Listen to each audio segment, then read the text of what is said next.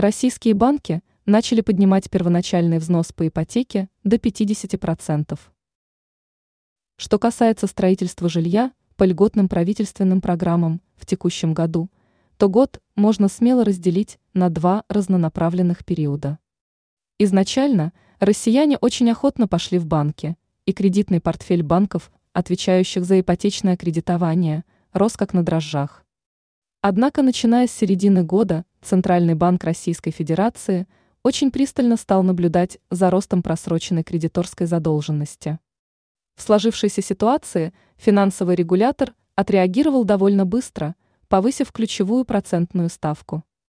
Обычные ипотечные кредиты стали непривлекательными, и ситуацию спасали только кредиты, поддерживаемые правительством РФ.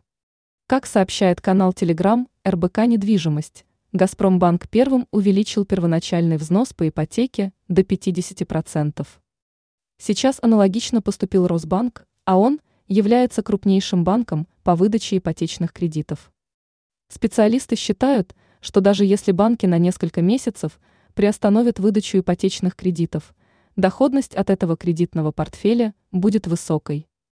Но в целом такой размер первоначального взноса является заградительным – и сейчас не совсем понятно, на какие виды ипотечных программ он будет распространяться.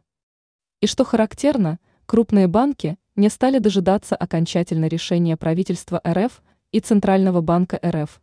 Решения банкирами были приняты самостоятельно.